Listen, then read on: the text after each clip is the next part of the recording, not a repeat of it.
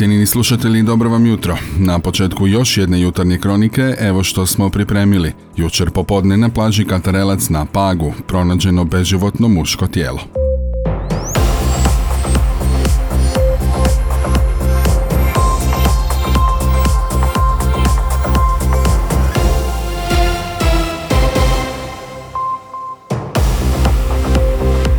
Dobro vam jutro još jednom. Započnimo i ovu jutarnju kroniku sa korona brojkama. Na području Zadarske županije na jučerašnji dan 47 je novo zaraženih osoba. Testirane su 223 uzorka. U Zadarskoj općoj bolnici na COVID odjelima hospitalizirane su 22 bolesnika, od kojih je dvoje na respiratoru. U Biogradskoj bolnici od korone se liječi 10 pacijenata.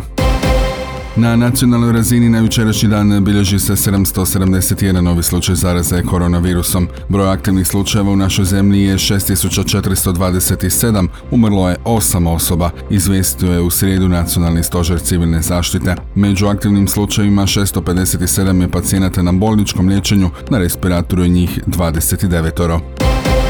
Kako su jučer izvijestili iz gradske tvrtke Liburnija, od 22. kolovo započinju se primjenjivati nove cijene voznih karata u gradskom i prigradskom prijevozu. Ranije kupljene karte za jednu ili dvije vožnje u gradskom prometu i dalje će važiti, a isto će se poništavati u postojećim uređajima. U prijelaznom razdoblju do uvođenja novog sustava prodaje karata obustavit će se prodaje karata za dvije vožnje u gradskom prometu, a nakon uvođenja novog sustava prodaje istih obavljat će se samo u autobusu. Koji je razlog poskupljenja karata od strane gradske tvrtke koja i ranije od grada i gradonačelnika tražila financijsku pomoć i potporu, doznali smo od voditelja prometno-operativnog odjela Liburnije Slobodana Erslana. On nam je kazao, pa kao što znate, troškovi, e, naši najvažniji troškovi, a to prvenstveno mislim na troškove goriva i rezervnih dijelova su enormno poskupjele u zadnjih godinu dana i mi jednostavno nismo imali e, drugačije mogućnosti da bi donekle amortizirali ta enormna poskupljenja, morali smo e,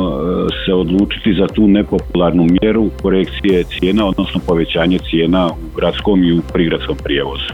A kažem, ta, kao što sam naprijed naveo, znači naš e, najvažniji, najveći trošak u biti je trošak goriva koji je e, od našeg zadnjeg poskupljenja otišao enormno poskupio kao što sam već naveo.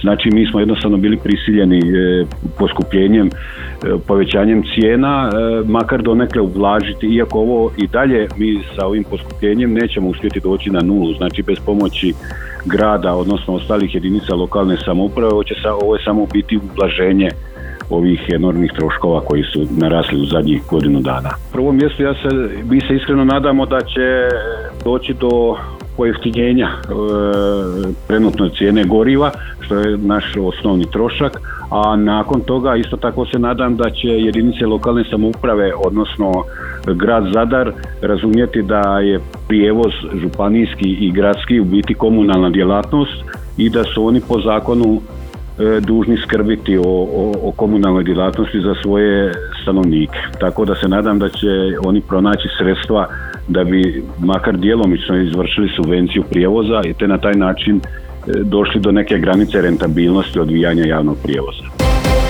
Prema najnovijem popisu Ministarstva unutarnjih poslova, broj lokacija kamera za nadzor brzine sada je porastao na 324 ukupno. To je 50 lokacija više u odnosu na oko 6 mjeseci unatrag, kada je na hrvatskim cestama bilo njih 270. Kamere za nadzor brzine, odnosno fiksna kućišta u koje se te kamere mogu smjestiti, došle su fokus medija i javnosti 2019. godine. U tom prvom valu postavljanja posjetimo, tih kućišta bilo ukupno 122. Otprilike tri godine kasnije broj lokacije je gotovo utrostručen. Ne treba zaboraviti da su kamere sve sofisticiranije. Mogu pokrivati sve više vozila, mjeriti i bilježiti njihovu brzinu. Na adrese prebrzih vozača potom stižu kazne. Ako niste upoznati s lokacijama svih kamera, kojih u ovom trenutku u našoj županiji ima 26, popis donosimo na našem portalu. Jučer popodne u 17 sati i 10 minuta policija je zaprimila dojavu kako je na Pagu na predjelu Katarelac iz mora izvučeno tijelo nepoznate mlađe muške osobe. Na mjestu događaja se provodi očevid i poduzimaju mjere i radnje u cilju utvrđivanja identiteta osobe te utvrđivanja okolnosti događaja. Dodemo ovome kako se u službenom izvješću navodi da je tijelo pronađeno na plaži Katarelac koja se nastavlja na službenu plažu Zrča te tvori jedinstven prostor. Više informacija jučer smo pokušali do upoznati od načelnika općine Kolan Šime Gligore, no ni on nam nije imao ništa novo zakazati. Kaže kako sve informacije komunicira zadarska policija. Vjerujemo da ćemo više informacija o ovom događaju donijeti tijekom današnjeg jutra.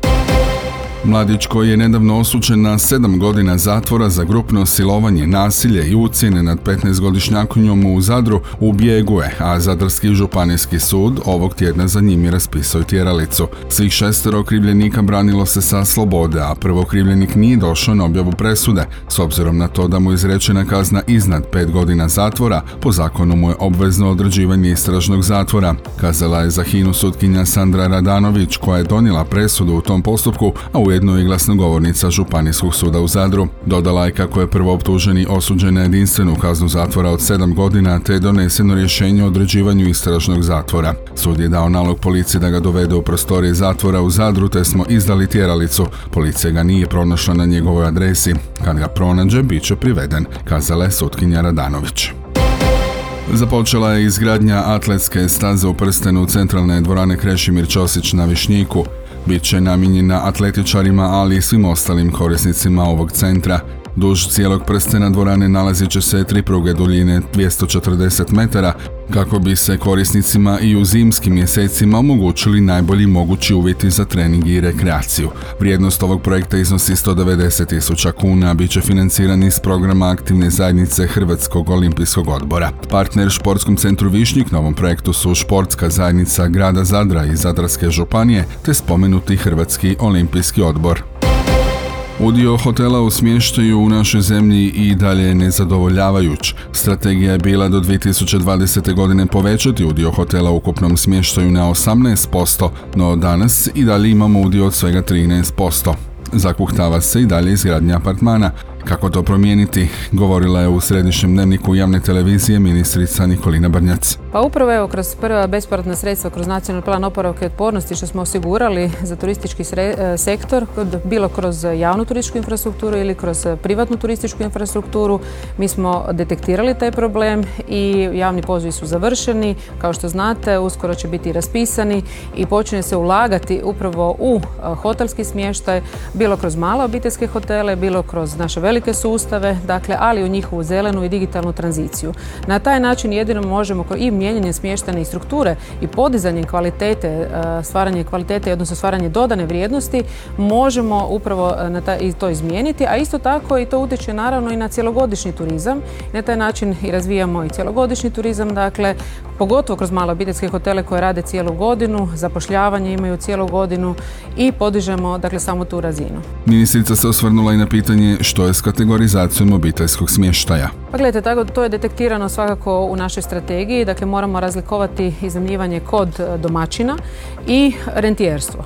Naravno, to se mora razlikovati jedino ekonomskom e, politikom i e, također i Europska komisija je kroz svoju direktivu sada dakle predlaže dakle, e, dakle gdje će se porezni sustavi prilagođavati odnosno povezivati sa pojedinim platformama tako da će se vidjeti koji su to gospodarstvenici, koji nisu, dakle što ulazi i na koji način. Znači svakako se mora razlikovati. A isto tako i privatni, odnosno sami iznajmljivači napravit ćemo i novu modernizaciju i kategorizaciju privatnog smještaja, isto s ciljem podizanja same razine kvalitete. Brnjac dodaje da će se upravljanjem destinacija vidjeti koje su održive i na kakav način. Naime, mnoga se mjesta i gradovi guše u velikom broju gostiju. Evo što je za javnu televiziju kazala ministrica turizma. Dakle, napravili smo jedno istraživanje, to nam je pomogao dakle, fakultet e, iz Opatije, ovom prilikom bi se i zahvalila njima, našim konzultantima, e, gdje su istražili dakle, kako turizam utječe, da li pozitivno negativno na lokalno stanovništvo. Ono što se svakako vidjelo da turizam, ukoliko se njim upravlja, ako stvara dodanu vrijednost, ako imamo kroz turističke proizvodnove, da li bilo to lječilični segment, bilo to kulturni, bilo to sportski turizam, da on pozitivno utječe na lokalno stanovništvo. A ako toga nemamo, ako to izostane, da naravno stvaranjem uz dodatni gužvi, povećanje troškova samih života, da e, lokalno stanovništvo gleda negativno na taj cijeli aspekt. I upravo zato je vrlo važno razvijati cijelogodišnji turizam, upravo stvarati proizvode visoke dodane vrijednosti, što sada i kažem kroz prvo kroz nacionalni plan oporavka i otpornosti. Nastavili smo u istom smjeru, paralelno smo radili, bilo to dobro ili nije, za nas bilo je malo teže, ali paralelno smo istovremeno radili na, i na operativnim planovima gdje se može nastaviti dalje financiranje i dalje treće kroz proračunska sredstva.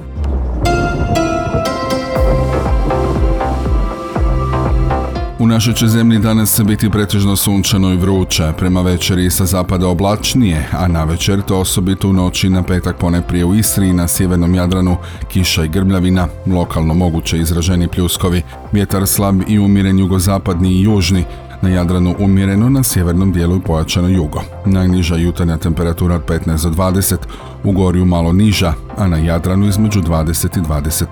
Najviša dnevna uglavnom između 31 i 36 Celzijevih stupnjeva.